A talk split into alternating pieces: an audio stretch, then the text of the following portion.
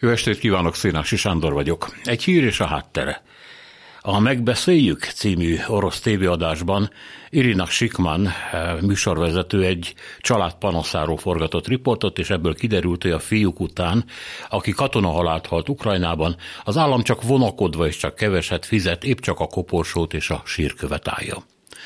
Tudni kell, hogy Putyin rendeletére az úgynevezett operációban résztvevő fiúk halála után a családoknak körülbelül 41 ezer euró jár, természetesen rubelben.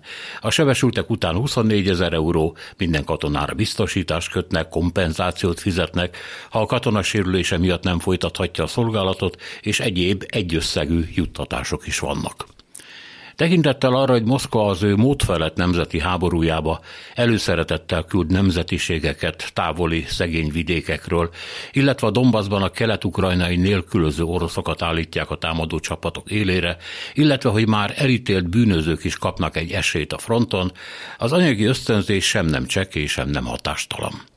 Igaz, Burját földön, ahová szintén érkeznek a koporsok, már terjed egy keserű vicc arról, hogy mi a különbség az orosz katona és egy import ukrán hűtőszekrény között. És a válasz az, hogy a hűtőszekrény tovább tart. Mégis ott, ahol más megélhetés nincs, orosz katonának állni a család eltartását jelenti, és ha a katona elég kincset, televíziót, hűtőt, számítógépet, mobil tud a megszállt területeken rabolni, és ezeket még élve haza is viszi, beáll a bőség kora. Utána már, ha a családját igazán szereti, meg is halhat. Még jobb a helyzet, hogyha a fiú az elit belbiztonsági nemzeti gárdában szolgál, ott ugyanis a halálával 80 ezer eurót keres a szüleinek, akik az állami felfogás szerint igazán beláthatják, hogy nem hiába fektettek a gyerekbe annyi pénzt, energiát és gondoskodó szeretetet. Nem beszélünk hülyeségeket, ne gondolják.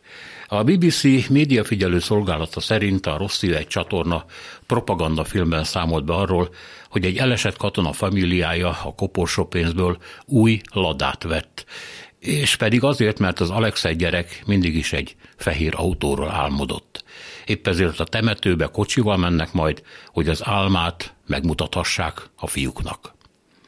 Mondhatni, Alexeinek és a családjának tiszta szerencséje van, mert ha a Kreml nem bírja már zömmel, baskirokkal, burjátokkal, bűnözőkkel és dombaszi oroszokkal vívni a roppant nemzeti háborút, beüthet a sorozás, és akkor az önkéntes katonai szolgálatba csalogató pénzek sokat apadnak majd mert hát a sorozott katona olcsóbb.